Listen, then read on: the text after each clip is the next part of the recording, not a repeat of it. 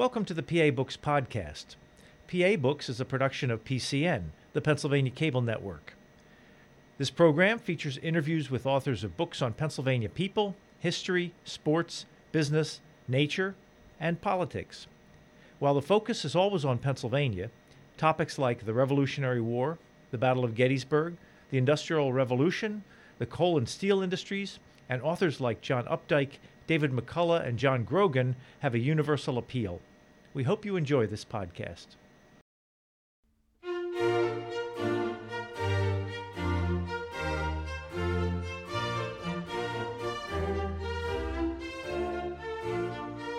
This week on PA Books, Patrick Spero, author of Frontier Country. Patrick Spero, author of Frontier Country The Politics of War in Early Pennsylvania. Why'd you write your book? Oh, that's a great question. Um, I think it was. Uh, I. that is a very long. The answer to that is very long and complicated, but at the core is um, archival research. Uh, while I was in the Historical Society of Pennsylvania, I began discovering stories that I had never come across before in Pennsylvania's past, of Pennsylvania's past. And the more I dug, the more I realized there were some incredible stories that are not well known, and that it was my job to try and tell them to a, to a wider audience. Well, what kind of things did you come across while you're doing this book that you had to tell people? You know, you run into somebody the next day and say, "Oh, did you know this about Pennsylvania?" Sure. Uh, you know, I think the book is littered with stories that are like that. Um, the ones that I think get people's attention the most is the idea that Pennsylvania was essentially at war since 1730. Um, from 1730 to about the through the American Revolution, Pennsylvania is in a constant state of war which is very different from the way we think about Pennsylvania as this Quaker colony, as the pacifist colony, as a colony that was in an era of long peace because of its peaceful relations with Native Americans. And what I realized is that Pennsylvania was fighting wars against colonies. Um, they fought a war against Connecticut. They fought a war against Virginia. They fought a war against uh, uh, Maryland when I tell people this, they say, "What do you mean Pennsylvania was at war with their other colonies in the British Empire? This is is this like the Civil War? This is totally new to them."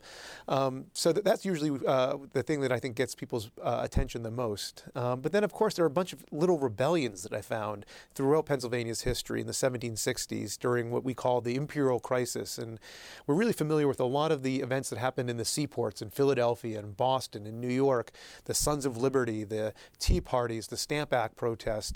But what I found is that on the frontier of Pennsylvania, there are all these rebellions that are happening at the same time, but for very different reasons.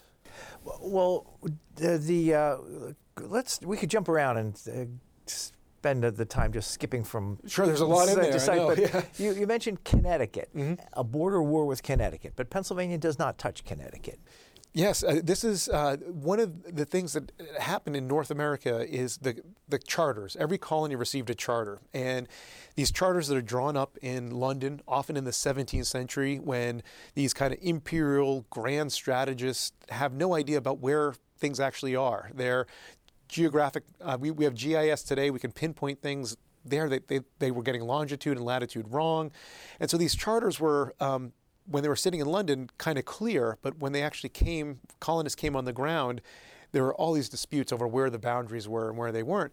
And so Connecticut had this uh, charter that kind of, kind of said that they could go all the way to the to, to the Western Ocean.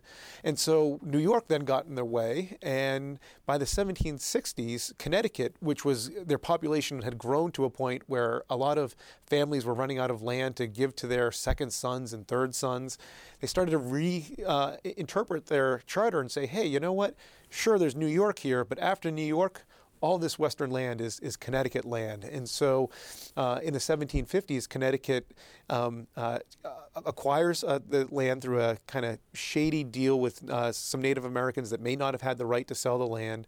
They then start to uh, send settlers out there and start to build counties. And Pennsylvania, the whole time, is saying, What are you doing? This is Pennsylvania land.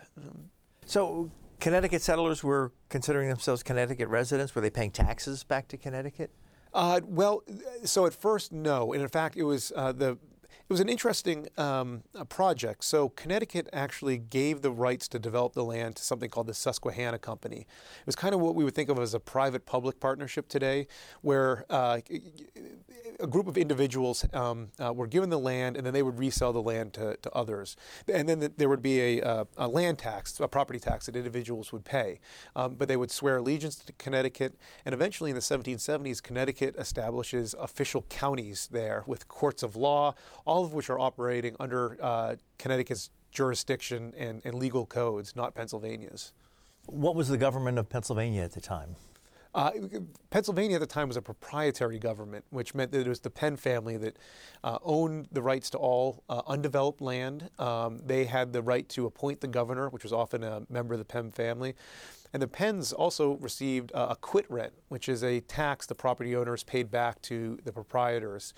And uh, the Penns were the ones that once Connecticut uh, started to settle, they had to marshal uh, militias and others to go out there and confront people from Connecticut. And that's where the war began to develop as people loyal to Connecticut uh, uh, confronted Pennsylvanians, and forts were formed, and pitched battles were fought. People died. People died to establish the border between Pennsylvania and Connecticut? Yes, and that's one of the. Uh, you, you, actually, when we were talking before the interview, just uh, you'd mentioned you're surprised that people died fighting for Connecticut or, or, Pennsylvania, which I had not really thought very deeply about until you said that. Because to me, when I the book chronicles kind of a you know 70 or 80 years of conflict in Pennsylvania, often armed conflict, and I think I'd become immune to the fact that people were willing to die for a colony uh, or in the name of a colony. Um, but when you said that, it actually made me think a little bit more about what that really meant that individuals were so loyal to a colony that they were willing to take up arms, put their lives in danger, um, something that I don't think we would ever think about doing today um, when we think about states. And of course, there's competition between New Jersey and Pennsylvania. There's various, you know, tax policies and codes, but we'd never think about, you know, confronting New Jersey in an armed armed confrontation and people willing to enlist to fight uh, New Jersey or Connecticut or New York. What did they think in England uh, about this? Right. So that's that's one of the what I think one of the things this reveals is the, the book has a lot of, I hope, very dramatic um, and compelling stories, uh, like these conflicts in which individuals are staking their lives, decisions are being made. But the larger point uh, is that here's a British Empire that is unable to manage its colonial holdings. Um, the, the reason that colonies are going to war with each other, I think that's first off, that's evidence of a failure of the British Empire that helps us understand the American Revolution. Again, trying to shift our focus away from the seaports but into these western and frontier areas to show here's an empire that is trying to assert control over all these domains, and yet the colonies within it are fighting each other. And so the empire itself is. Uh, it, it's slow moving. Um, information is first off slow to arrive there, and then processing information takes uh, time. Decision making takes time. And then conveying those decisions back across the Atlantic takes even more time. And you often see those that are in charge of colonies, whether it's the Penns or it's the governors of Connecticut or Virginia, they actually don't want to take their complaints to the empire because they don't know how they're going to decide. You know, if if Connecticut or if Pennsylvania can get rid of Connecticut through force of arms, then they'll know that they win. If they take it to the British Empire, the charters are actually confusing and contradictory. And might a British court decide for Connecticut over Pennsylvania because Connecticut received its charter before Pennsylvania and therefore supersedes Pennsylvania's claims and all these other things? So there's um, this is a, a, a evidence of the empire's kind of failure. So, what did the Pennsylvania Charter actually say that when it defined the borders that was ambiguous? Right, uh, and there's a kind of constant ambiguity about how to interpret Pennsylvania's uh, uh, charter. In my book, there's a great map that shows this is what Pennsylvania should look like if you have a literal reading of the charter, and it would be further north. Uh, Philadelphia technically, there's a strong argument that Philadelphia should be in Maryland. Uh, the western border should, uh, uh, there was an interpretation that said the western border should follow the exact outlines of the Delaware River. Um, and it goes north into, into New York. Um, so uh, the Pennsylvania Charter is uh, the Delaware River, and then it's the western uh, boundary is unclear, and the southern boundary and the northern boundary should be further further north. So, so who won the shooting war between Pennsylvania and Connecticut? Well, uh, in the short term, Connecticut did. Uh, one of the things that I show in my book is that by the 1770s, many Pennsylvanians, especially those outside of Philadelphia, had really lost faith in the colony, and they began to side. They either, uh, you know, took part in these rebellions that challenged the, the colonial government and the imperial government, or in the case of Connecticut, they started to side with Connecticut. Uh, we, I have evidence of settlers in Lancaster County kind of streaming up the Susquehanna River to fight on behalf of Connecticut. And so you begin to see colonists beginning to lose faith in, in, in uh, Pennsylvania's government and instead siding with Connecticut. And therefore, Connecticut's able to, through force of arms, push back Pennsylvania. So by the American Revolution, you have in the north uh, Westmoreland County of Connecticut operating. And it only becomes Pennsylvania through uh, one of the few successful acts of the Continental Congress. Uh, the Articles um, of uh, Confederation, they have a, a, clause. It's interesting. It's the longest clause of the Articles, and it is how to uh, manage border disputes, because colonists knew how many there were and how problematic they were. And so this uh, clause says that there needs to be a court uh, held with justices, uh, a neutral body of justices, to hear the case, and that that body would adjudicate these border disputes. And so this conflict was taken to this court. It's one of the uh, only times it was called. It's one of the successful acts of uh, the uh, Continental Congress, and it decides on behalf of Pennsylvania. And so that's when it begins to become Pennsylvania again. You, you, you describe a battle in there where Pennsylvania sent 700 troops and Connecticut had 250 and Pennsylvania lost? Right. No, I, I mean, uh, and Pennsylvania was trying to, throughout this, uh, really assert their uh, uh authority. Uh, they were able to marshal um, their own uh, militias. And what's interesting about Pennsylvania, which is different from Connecticut, is that that militia I was talking about was really under the command of the proprietor. What you had uh, in Pennsylvania was a uh, the assembly or the legislature at the time uh, was generally unwilling to support the proprietor in a whole range of things, and so really the proprietor had to fund these militias. The Penn family uh, had to fund these militias out of their own back pocket. Were they Quakers at the time? No, they had converted so to they were not pacifists Anglican. Anymore. Exactly, and that's where one of the there, there's a, a, a kind of strife between the assembly, which had uh, kind of a, a, were dominated by Quakers till the 1750s, and then continued to have this um, uh, many of the same values that the Quakers had continued to infuse the assembly in their thinking about policy and politics. And then you had the Penn family, uh, who controlled all the land and also were tasked with uh, the title of Captain General, which meant that they were in charge of the militia. And so the assembly basically said, we don't want to support a militia. Militias mean that we're going to have wars. Uh, and it seems like the Penn family, the only thing you want to do, uh, this is what the assembly would say, is the only thing you want to do is purchase more land, and the purchase of land leads to more wars, which leads to more uh, violence.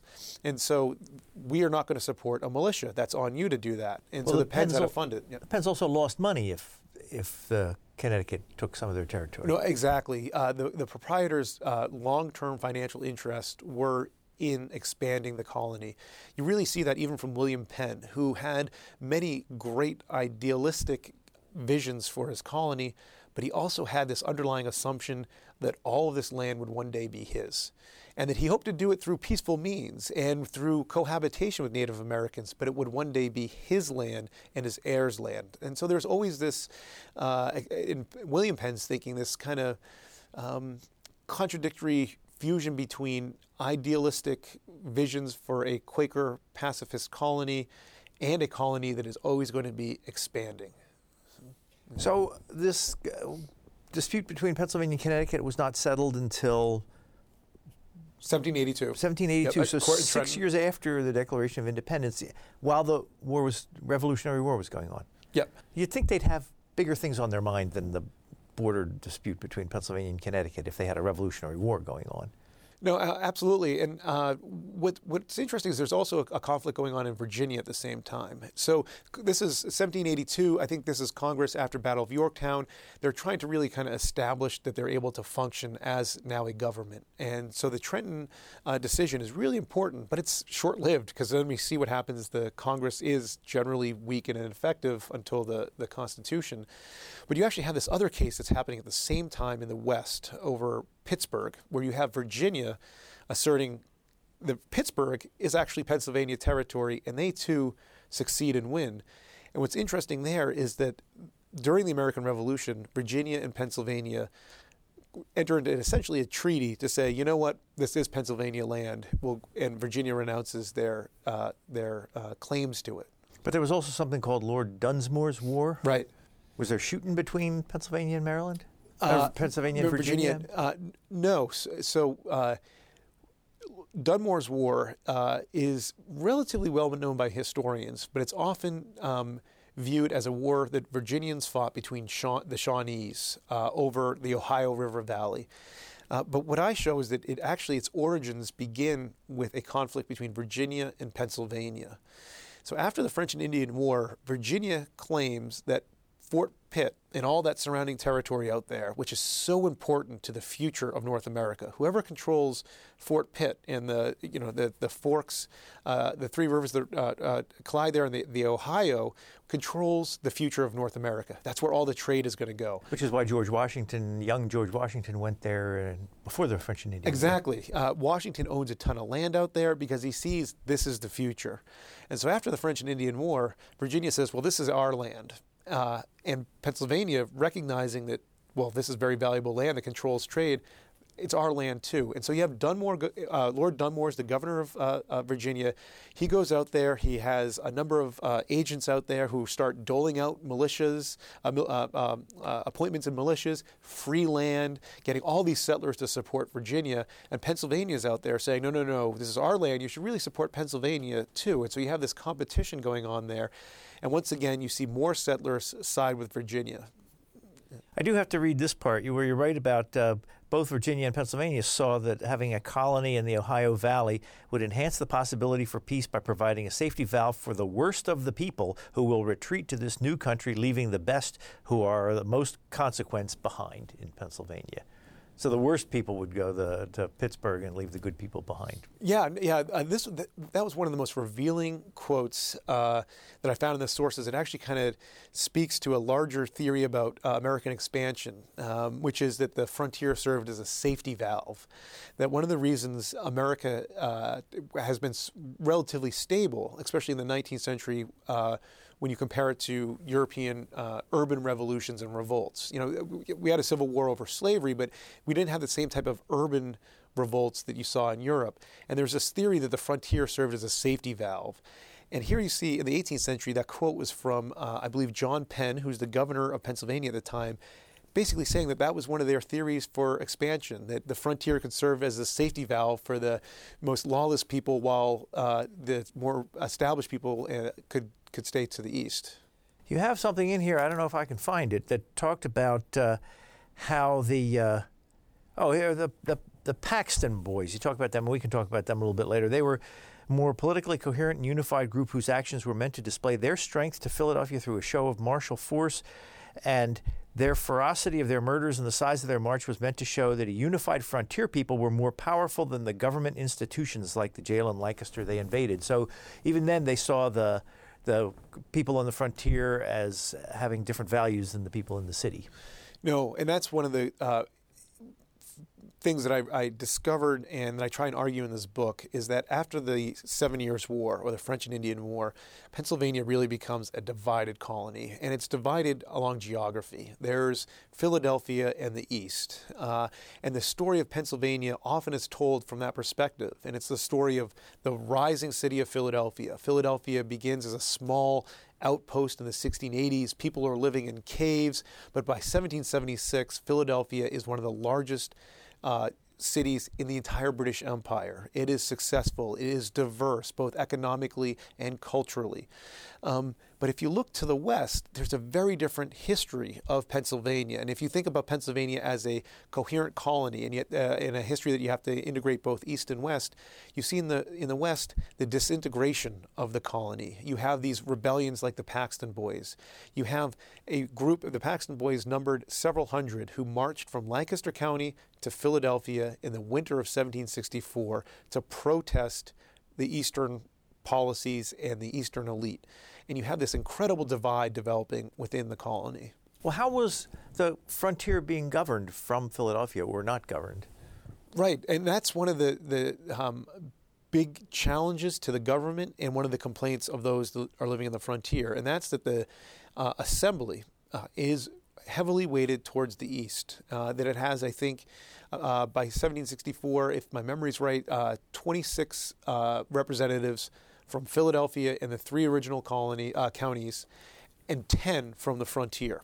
So here you have a colony that's being governed almost exclusively by the East. And as the Paxton Boys would point out, by 1765, population is actually equally dispersed between the East and the West. And a historian has actually gone back and tried to uh, uh, estimate if it was based on, if representation was based on population, what it, the assembly would look like, and it would be a lot more equal.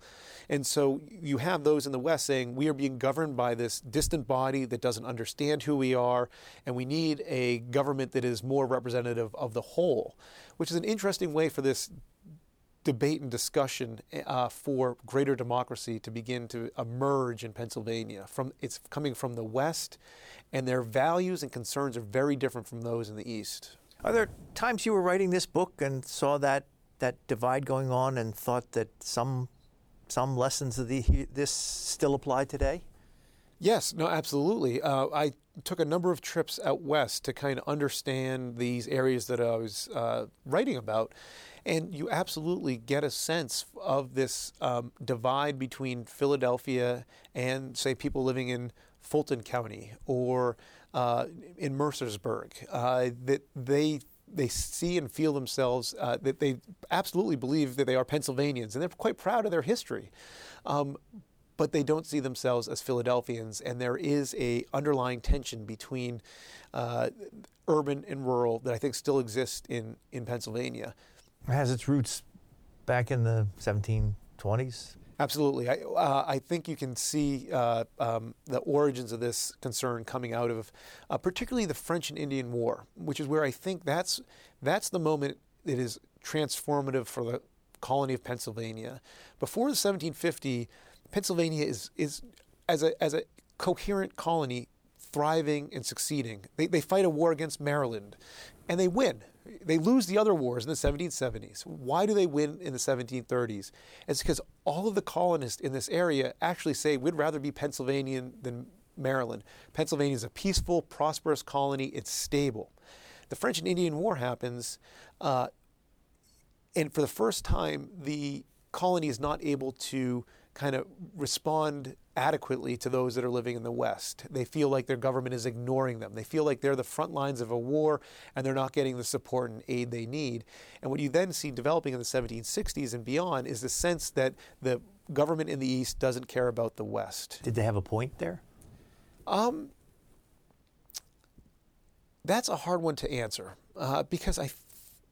One of the things is if you if you really immerse yourself in the sources uh, and really understand what people are saying, their feelings, um, you would understand that those in the East want peace as much as those in the West do.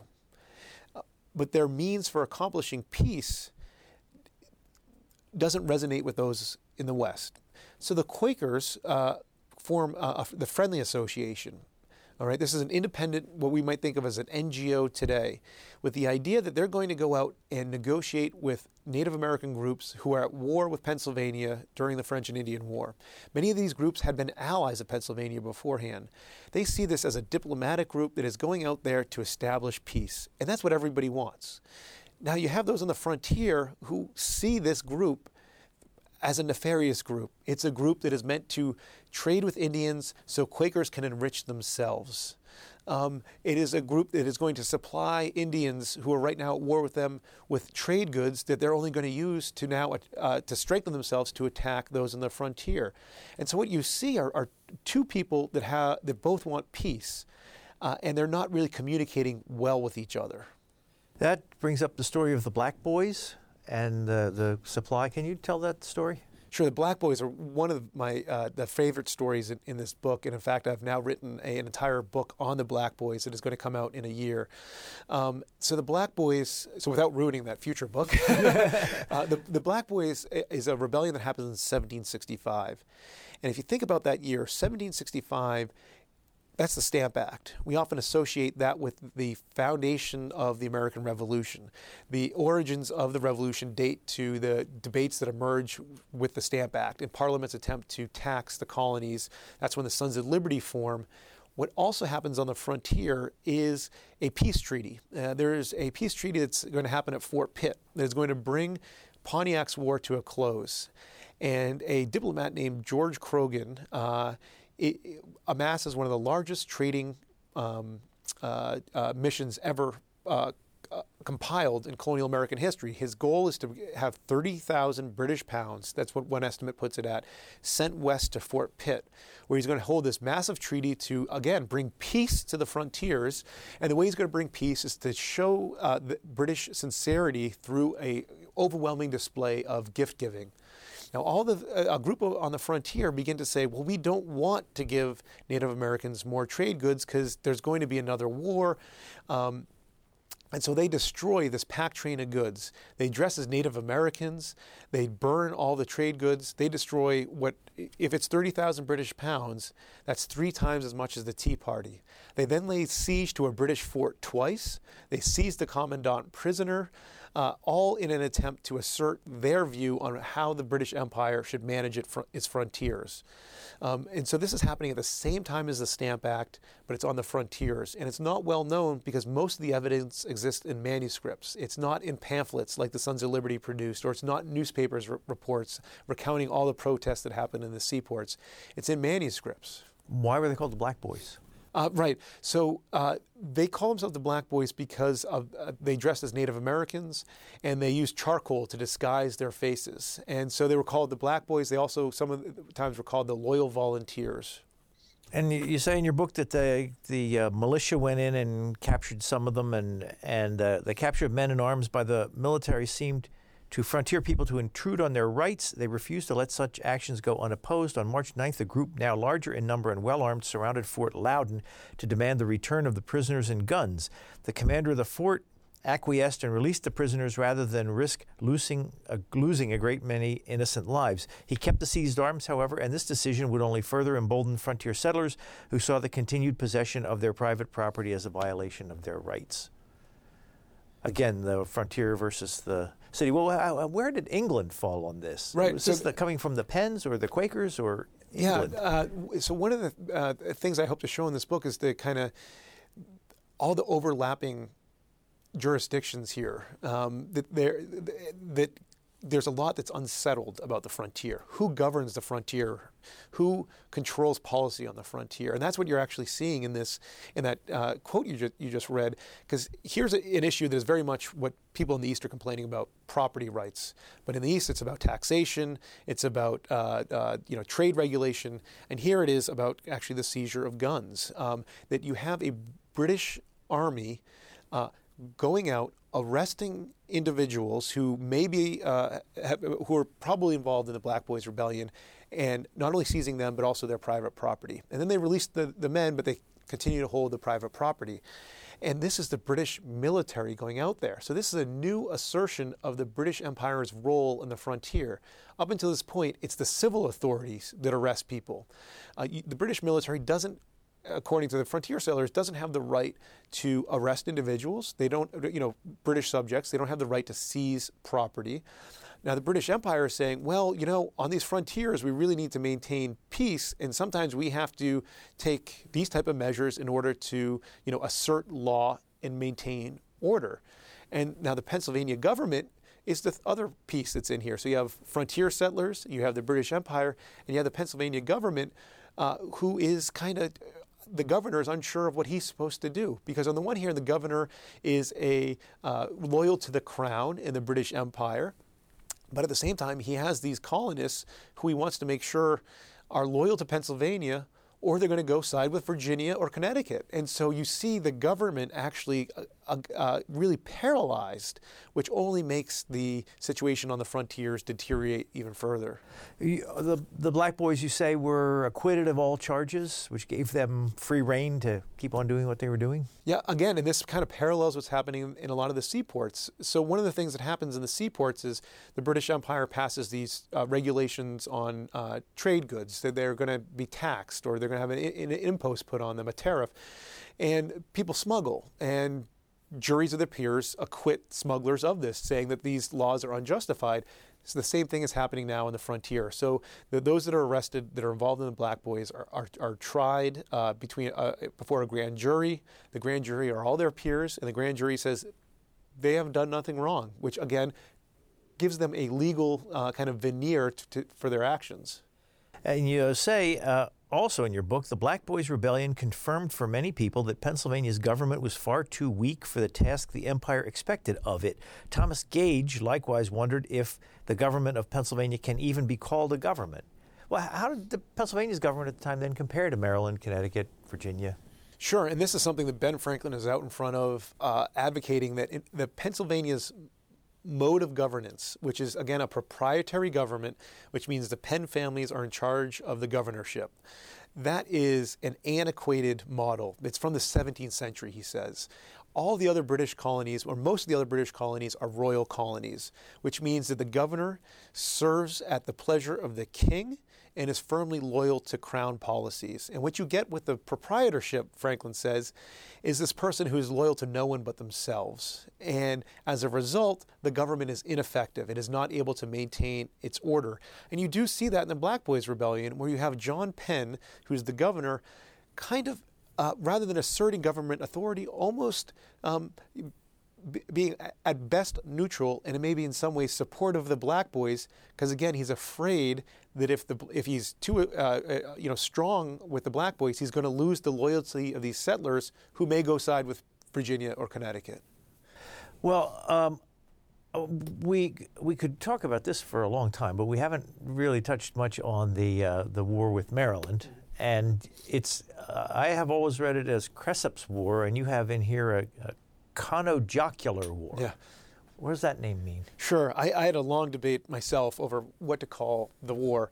Um, so, and, and, this isn't in the book, but there's an interesting um, way this war is described. So, from 1730 to about 1738, Pennsylvania and Maryland are involved in a border conflict. Uh, again, militias are formed. Um, there are pitched battles. A few men die, and Pennsylvania historians, especially in the 19th century, have always called it Cresap's War. And it's called Cresap's War because Thomas Cresap is the leader of the Marylanders. He's appointed by Lord Baltimore. He sets up a house right at the almost right at the 41st parallel, which is where Maryland says their colony should start. Where is that? It's in, in... north of Philadelphia. Hmm. Um, so essentially, uh, in, one of the great stories is uh, eventually Pennsylvania is able to capture Thomas Cresap. He's arrested. He's brought to a jail in Lancaster, and they say we we don't feel like he's safe here. Marylanders are going to invade the jail and rescue Cresap. We need to bring him to Philadelphia. So Cresap is being brought into Philadelphia, and the streets are lined with Philadelphians uh, heckling him and harassing him. And Cresap, and this is in the records, you know, there's a, an account of it. He turns to his uh, jailer uh, uh and he says, um, Damn it, Aston, uh, this is the prettiest town in Maryland. referring to Philadelphia. yes, because technically, Philadelphia, if you read the, the literal charter of Maryland, uh, should be in uh, Maryland. Uh, so, anyways, uh, I've now I've gone on a digression from your question. Conojocular War. Why is it called the Conojocular War? So, Pennsylvanians have always called it Cresap's War because they say this is an offensive action by Marylanders and by Thomas Cresap in particular. Now, Marylanders have written about this war as well, and they always call it the Conojocular War. And they call it that because that's the this region of the Susquehanna Valley. The Native Americans also often called it the Conejohela, uh, which has been kind of Conojocular. It's been morphed into Conojocular. Um, it's it's how Native Americans describe this this area of um, of the area. Many people at the time called it the Conojocular War. Um, it's only later, as historians began to interpret it, that Pennsylvania historians called it Cresap's War. And I wanted to call it something more neutral because really, it's unclear. If you look at the literal record of the charters, whose territory this should be. And to say that it's Cresap's War is again to almost affirm that, yes, this was Pennsylvania land and restores, I hope, some of the contingency to, to this conflict. I have to read something else from your book. I have a lot of things marked here. Uh, uh, built a homestead and a, a, clear sign to Pennsylvania neighbors that he would not be so easily cowed. Friends and family members joined him, people of, quote, loose morals and turbulent spirits, according to one Pennsylvanian. Soon, Maryland had a bustling and tight knit community on the contested West Bank situated just north of Lancaster. So that's pretty far north, and they were of loose morals and turbulent spirits. How many Marylanders actually uh, lived above the uh, what's now the border? Yeah, that's hard to tell, um, but definitely uh, more than 200, probably, if you include women and children. Um, uh, that quote comes from uh, Samuel Blunston, who's the leader of the Pennsylvania side. And what, what you see happening is, again, there's a competition for how many settlers can you get in this region? Because one of the theories is the more people you have loyal to you, the better your chances are of first off defeating Pennsylvania, and also if it goes to the British Empire, to that court. The fact that you have more settlers loyal to you, that would be evidence that this should be your territory to a court if it gets adjudicated by the British Empire. And so, what Maryland does is they basically say, we want to accept everybody into our colony. So they go down to the boats that are arriving from Ireland and take all the settlers and say, "We'll give you free land if you come out and swear allegiance to Maryland." Uh, they, there's a number of women who are very involved and are loyal to Maryland precisely because Maryland says they're widows and they say, "We'll recognize your land." if you come and you bring your children and you defend your, your land.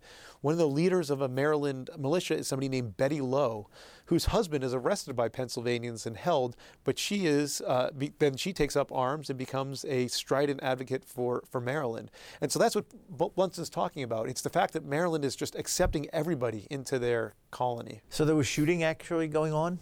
Oh yes, yeah. There's uh, Cresap's house becomes a fort. Um, there are a couple of attempted raids on it, uh, and and uh, in at least one in, uh, person is killed in one of these raids. Several people are injured. Um, arrests happen all the time.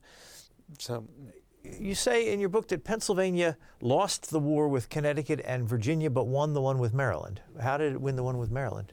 Uh, that is uh, be- because what ends up happening is uh, two things happen. The first is many people who are these new settlers over time uh, begin to say, you know what, Pennsylvania is a better government. We'd prefer to be under Pennsylvania. There's actually a group of Germans that are uh, really turn the tide. Um, they have arrived. They settle on the west side because they don't think there's any land in Pennsylvania. They see Maryland. They see the way Cresap is acting. Cresap is very uh, has a reputation of being very authoritarian, um, and so they eventually in 1736 say, you know what, we renounce our allegiance to Maryland. We're going to side with Pennsylvania, and that's really a turning point in in the whole conflict. Uh, that gives uh, Pennsylvania a new leg up in the eyes of the British court if it goes there, because they now have this new group that, that has uh, sided with them. The other thing that happens is uh, Pennsylvania realizes that if they get Native American, um, uh, uh, if they, they purchase the land from Native Americans, then they'll have additional evidence in a court of law in the British Empire. And this is a really complicated uh, decision for Pennsylvania because, on the one hand, Pennsylvania has long prided itself on its uh, peaceful relations with Native American groups. It's also recognized the rights of the groups living in the Susquehanna Valley, especially the Conestoga, but also the uh, Shawnees, the rights to this land. Now, at the same time, there's the Six Nations Iroquois uh, who claim that they actually own this land. And so there's all these competing interests throughout my book that, that, that, are going on. And so what Pennsylvania decides to do is purchase the land from the Iroquois. And they do so because they realize that the British Empire thinks more highly of the Iroquois uh, and their claims than they do of the Conestoga. And so they enter into a, a, a, an agreement with the Iroquois to purchase this land. Now, that of course upsets the Shawnees and the Conestogans and others who claim that, well, you can't sell this without our permission, too. Well, you say that the, the, one of the reasons for the walking purchase, and we've talked about the walking purchase on this program before, one of the reasons for that is to prevent New York from coming in and claiming it. Absolutely. And, that, and that's one of the things I hope the book um, shows is how important competition between colonies was to decision making, especially with regards to expansion. And the walking purchase, 1737, so it's happening in the midst of this war that Pennsylvania's been fighting now for six years against Maryland, a costly war that is costing the proprietors. They're funding this whole thing themselves. And so there are New Yorkers that begin to start to say, well, you know, this area of uh, Pennsylvania should be ours too. And so they Pennsylvania quickly says, you know what, we need to nip this in the bud because we can't fight another war with, with New York. So, as part of the the conflict with uh, Maryland, there's uh, Delaware. Was Delaware involved in the discussions there because it was supposed to be part of Pennsylvania? Yes, and that uh, that does not manifest itself in the same way that the west side of the Susquehanna does. But there is a dispute over who controls Delaware, and that has to do with um, it's a very arcane legal uh, uh, kind of way of, of colonization, and so Maryland, if Delaware was settled by Europeans uh, first uh, in the before England got the territory, it should be Delaware's. And so there's a long running debate over whether or not the Swedes had actually uh, settled Delaware or not. But what's interesting to me and why my book focuses on the West is the Delaware conflict never becomes the same war as what happens with Cresap's War, Conojocular War. And the reason why is because it has to do with the same reason that Virginia and Pennsylvania fight over Fort Pitt. Everybody knows that the most valuable land is west of the Susquehanna. That's the most fertile farmland. And Lord Baltimore uh, actually travels to his colony in 1732. And at this point, he's considered giving up this claim because he thinks, this, well, you know, maybe it's not valuable. And all of a sudden, he realizes how valuable it is. And he, that's when he begins to start to uh, actively and with arms confront Pennsylvania's claim. And so the reason that Delaware doesn't develop in the same ways the west of Susquehanna is, is because everybody sees the value of that land. Why didn't William Penn stay in Pennsylvania? Why did he just come for a short time and then go back to England? Yeah, there's a lot of discussion over that. Penn, Penn often talks about uh, his desire to retire to Pennsylvania. And actually, I, in some ways, I, I think of it in the same way as George Washington and Mount Vernon. So Washington, from 17, say 75, when he's appointed uh, uh, uh, you know, uh, commander of the Continental Army, goes to Cambridge until 1783. He spends virtually no time at Mount Vernon. And then as during his presidency, he spends virtually no time in Mount Vernon. But he's always imagining Mount Vernon. It's this place that is perfect. It's his, his, it's his escape from the trials and tribulations of war and the presidency. And so for William Penn, Pennsylvania serves that same purpose. He is in England uh, the vast majority of his time because he has to defend Pennsylvania. He has to lobby for it. He, he, in order for Pennsylvania to succeed, he has to be in England. And he's always imagining the peace of Pennsylvania and his desire to reti- retire there. Um, but he can't because in order for Pennsylvania to succeed, he has to be in England. He has to be lobbying the crown. He has to be fighting for the rights of Pennsylvania against people like the Baltimores who are trying to claim uh, the land. Lord Baltimore was back in England also? Oh, yes. Yeah, yeah. In this earlier period. Yeah. yeah. What do you do when you're not writing books? Uh, I am the librarian of the American Philosophical Society um, which is uh, one of the oldest institutions in Philadelphia. Um, it is an incredible uh, organization. It was founded in 1743 by Benjamin Franklin. Uh, Franklin founded it to advance uh, scholarship. Uh, to its uh, mission is to promote useful knowledge. Um, and today it functions as one of the oldest learned societies in the world. It's the old, oldest learned society in America, and it has a research library, which is what I oversee. It has over 13 million pages of manuscripts that take up 2.5 miles of shelf space. Uh, we have over 200,000 rare books. Uh, we are the stewards of Benjamin Franklin's papers. They're in our vault, the journals of Lewis and Clark. Uh, but we're also continuing to collect. So we have one of the largest collections of ethnographic and linguistic material in the world.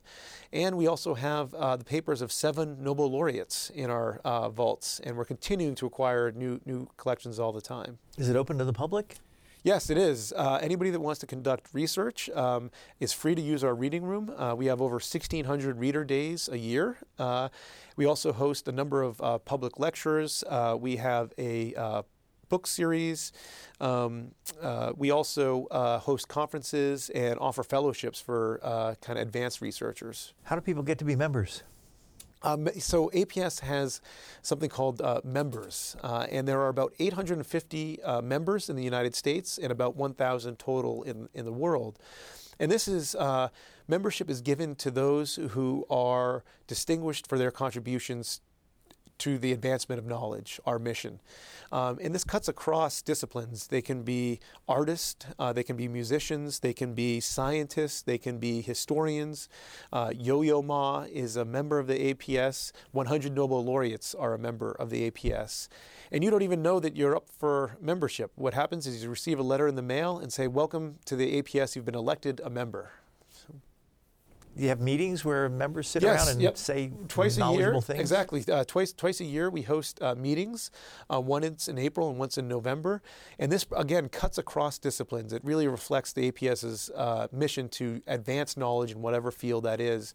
And so these meetings uh, have about 400 uh, members and guests come and he- to hear the cutting edge research in a wide variety of fields. So we could have, for instance, a leading uh, Shakespearean come and uh, give a uh, one person uh, monologue.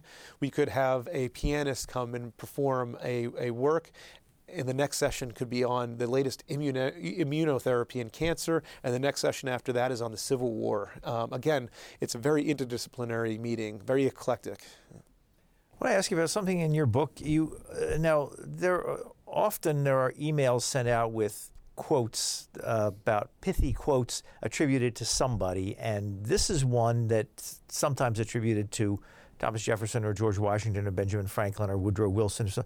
And you say that in 1755, the Pennsylvania Assembly delivered a message to the governor that said those who would give up essential liberty to purchase a little temporary safety deserve neither liberty nor safety. So is that the origin of that quote? Yes, it's, it's often attributed to Benjamin Franklin uh, and is likely that he was involved in its author, authorship. Um, but it was in a, uh, and it was reproduced in uh, pamphlets in various different formats. But the first time that I found it is actually um, in one of those debates between the assembly and the governor over whether or not there should be a militia law. And basically, the, the governor is trying to um, push through a militia law that would give him control over the militia. And the assembly is saying this is exactly one of the things we fear about a proprietary government. If the governor controls the militia and the governor is controlled by the Penn family and not the crown, all it's going to do is uh, advance the interest of the Penn family. And so we'd be giving up, you know, a lot of our liberty by giving this family the right to control a militia. Oh, you say in, in the book about uh, establishing of counties on the frontier. How is that seen as part of kind of civilizing the counties or bringing order to them? Yeah. The, the, frontier. I mean. Yes, yeah. So one of the things that you see happen is um, the first county that's created after the original ones is Lancaster County, and it's in uh, 1729. And the reason why is because uh, the government realizes that they need courts and law close to where the new settlements are. If uh, settlers have to f- travel all the way to Chester in the 1720s when the roads are poor, travel is difficult and dangerous, that actually the enforcement of law is a challenge. And so creating counties allows them to bring government to these areas and to better establish law and order. And what you then see happening is after the French and Indian War, there are counties created, but they're large counties. The process is slow. Um, so there's a kind of a, a, pause there, which is at the same time that law and order disintegrates, as I show in my book. So after the American Revolution, the new state government is much more active in creating counties precisely because they see that as a way of establishing law and establishing the kind of powers of government that need to happen in this state. We said earlier that Virginia had established some counties in what's now southwestern Pennsylvania. We, you, you also said, which I read earlier, about how Pennsylvania lost its war with Connecticut and Virginia. How did it lose its war with Virginia? Yeah, uh, so what happens is uh, after Dunmore goes out there and asserts Virginia's uh, um, control, there's this great, there's a, uh, Pennsylvania sends out somebody named Arthur St. Clair, and there are, both of these colonies are competing, and more people side with Virginia. But then Virginia launches a war against the Shawnees, which just convinces all of these colonists that yes, Virginia is the colony we want to side with because they see Indians as enemies. Pennsylvania sees Indians as potential trading partners. And you actually see this divide between those on the frontier who see Indians through what I say is a much more racialized lens. They see Indians as inherent enemies uh, who they cannot trust and that they want war with. And you have Pennsylvania taking a much more benevolent approach, saying Indians can be allies, they can be trading partners, and with peace comes prosperity. And there's this divide that's happening on the frontier. Virginia is what I argue embraces the ideas of the frontier people, like the Paxton Boys and the Black Boys. Well, you said uh, here, um, oh, unlike it's the earlier war with Maryland, which Pennsylvania won. Pennsylvania lost these two conflicts in large part because victorious colonies of Connecticut and Virginia, Virginia, successfully appealed to the values of frontier people, while Pennsylvania offered a less persuasive vision for expansion, security, and Indian relations. So, and yet the, those parts of the state ended up in Pennsylvania. Right. So after the revolution, uh, there's this push to uh, basically stop the border disputes. Uh, so Thomas Jefferson's involved actually in 1776 uh, after writing the Declaration of Independence. He says, you know, this border conflict, this is a moment of union. We should just get along. The other thing that happens is Pennsylvania goes through a fundamental transformation uh, for the worst, I would say, in which these frontier values. Um, become integrated into government policy. And so during the American Revolution, you have Virginia now saying, we do not want war with Native Americans. We want to focus on beating the British. And we can't fight a second war. We don't want to fight a second war. It's Patrick Henry, who's the governor, and I document this in the book, who's saying, stop. Pennsylvania, its assembly, all of a sudden, uh, is now has a majority from the West in its legislature, and they start saying, no, we want to fight offensive wars against Native Americans, and they start encouraging it. And so you see a transformation happening on the frontier. And what I uh, conclude is that this transformation is actually something that eventually happens writ large in the nation as a whole. And that's where the title of this book comes from. It becomes a frontier country, America.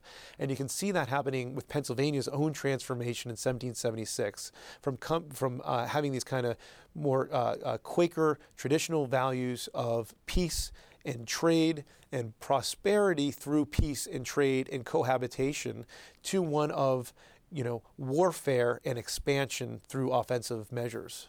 Was that going on, the fighting against the Native Americans while the Revolutionary War was going on? Yes, and that's exactly where the, the uh, Pennsylvania begins to reclaim settlers. You have people that had been loyal to Virginia all of a sudden saying, nope, we're Pennsylvania now. And we're Pennsylvania because they're sending us arms and ammunition and allowing us to take offensive actions against Native Americans. Was, was there at some point Pennsylvania government policy to just get rid of the Indians, like move them out of the state? Uh, never explicit. Um, that was never an explicit policy, but it was kind of a de facto one uh, during the Amer- American Revolution. We talked a little bit about the Paxton boys, but can you tell the, the story of who were they and where were they from and what they do? Sure. Uh, the, the, Paxton boys is actually, uh, when, when you asked how I started, decided to write this book, the Paxton boys were my entry into this story, into my book. Um, what happened was uh, I was going through the papers of Benjamin Franklin, and I came across this pamphlet he wrote in 1764 called uh, uh, The Narrative of the Late Massacres. And it recounts this brutal massacre that happened in Lancaster County, in which a group of frontiersmen formed a militia that were eventually called the Paxton Boys and massacred the Conestoga Indians, essentially exterminated the tribe. And Franklin writes this pamphlet about it, and I had never encountered this story before. And that's where I started digging. Uh, and so, what happens with the Paxton Boys is after they um, uh, assault these Conestoga uh, groups who had been allies of the of the colony, They then decide to march to Philadelphia to protest government policies towards Native Americans, and they're the advocates for removal. They say explicitly, we do not have, we should not have any Native Americans within our polity. It's dangerous because they're inherent enemies. They must be removed or killed. um, and so they march to uh, Philadelphia, and Philadelphians are up in arms. They're fearful that the Paxton Boys are planning to assault Philadelphia, to invade Philadelphia, and overthrow the government. It's feared that this is a civil war. And so all of a sudden, militias form in the streets of Philadelphia. They barricade the cities. They tear down all the bridges on the Schuylkill River to stop the Paxton Boys from entering Philadelphia. So the Paxton Boys are forced to go up north and uh, settle in kind of Germantown, Chestnut Hill area. They stop at Coleman's Tavern. And uh, then P- Benjamin Franklin uh, goes out to confront them to say, "What are you guys thinking?" You know, and it turns into um, they re- they return uh, to their homes, but not before they themselves pen their own kind of protest document that is published, and then that turns into the Paxton Boys rebellion turns into this massive pamphlet war where people are arguing in defense of the Paxton Boys and in defense of Pennsylvania's government, and it really this really begins what I calls the imperial crisis on the Pennsylvania frontier. The Paxton Boys is this moment in which colonists are beginning to assert themselves, and you begin to see this divide between East and West, a divide that really challenges both the colonial government and the imperial government, and it really doesn't uh, isn't resolved into the American Revolution. Did the, the Pennsylvania have a militia that confronted the Paxton Boys, or did they not have so they had British troops in uh, Philadelphia, many of whom are prepared uh, to, to fight, but they are not actively uh, uh um, uh, kind of ready to confront the Paxton boys. So British troops and not Pennsylvania well, no, they they stay in their forts, but they are they're prepared. They're preparing mm-hmm. for the potentiality. Mm-hmm. But there are Philadelphians who take up arms. There are Germans who take up arms. There are reported to be Quakers who decide to take up arms uh, during this, which then becomes a, a kind of a uh, controversy with the Paxton Boys. The fact that pa- Quakers uh, are taking up arms, even though they say they're pacifists and stuff. It's unclear uh, if, if Quakers do, but the Quaker. I mean, everybody in Philadelphia is fearful. Did this shift in Pennsylvania policy more favoring the people on the frontier? Was that uh, people in the Pennsylvania government changed their minds, or did different people come in and get involved with the government? No, it was it was a transformation in the composition of the government. Uh, so before the American Revolution, again, the frontier is underrepresented in the legislature. One of the things revolution the uh, people in charge of the revolution do is they begin to see the traditional elite, governing elite, as um, uh, you know, kind of the enemies of the revolution. And so they want to really eviscerate any of their power. So they give the legislature, uh, you know, the frontier representation in the legislature that's equal to their population. And in fact, it's equal representation per county. So I believe the representation is two to one frontier counties to eastern counties. And so that's where this origin of the, of the change in the policy comes also through this more democratic revolution. So it's one of the ironies of democracy that it becomes more democratic, and yet at the same time it becomes more violent, and uh, the kind of racialized views of Native Americans become more ingrained into government policy. When did the Penn family finally lose control over Pennsylvania? In 1776, um, they are uh, uh, essentially um, the government is taken over. Uh, they, there's a new um, uh, government. There's something called the Supreme Executive Council that functions as a quasi governorship. Uh, now, what's interesting about the Penns is that they stay around and they are actually not that disliked. Um, and it becomes so much so that John Penn eventually returns to the colony after the American Revolution. He lives in Philadelphia. The uh, government of colony uh, of, of, Pennsylvania gives the uh, Penn family, they kind of reimburse them for lost land. Penn is buried uh, in a uh, ceremony at Christ Church, and leaders of the revolution are pallbearers in his funeral. So the, the Penns, um, they lose their land, but they are compensated, which is really revealing since a lot of loyalists are not compensated, and they are treated well. What side of the revolution were the Penns on? Well, uh, well, they were loyalist um, in theory, uh, but you could, in some of John Penn's uh, correspondence, he's also sympathetic to some of the uh, complaints against against the crown. Well, we are out of time. We've been speaking with Patrick Spero. He's the author of this book, Frontier Country: The Politics of War in Early Pennsylvania. Thank you very much. Thank you. You've been listening to a podcast of PA Books, a production of PCN, the Pennsylvania Cable Network. We'd like to hear from you. Our email address is pabooks at pcntv.com. Like us on Facebook to learn more about PA Books.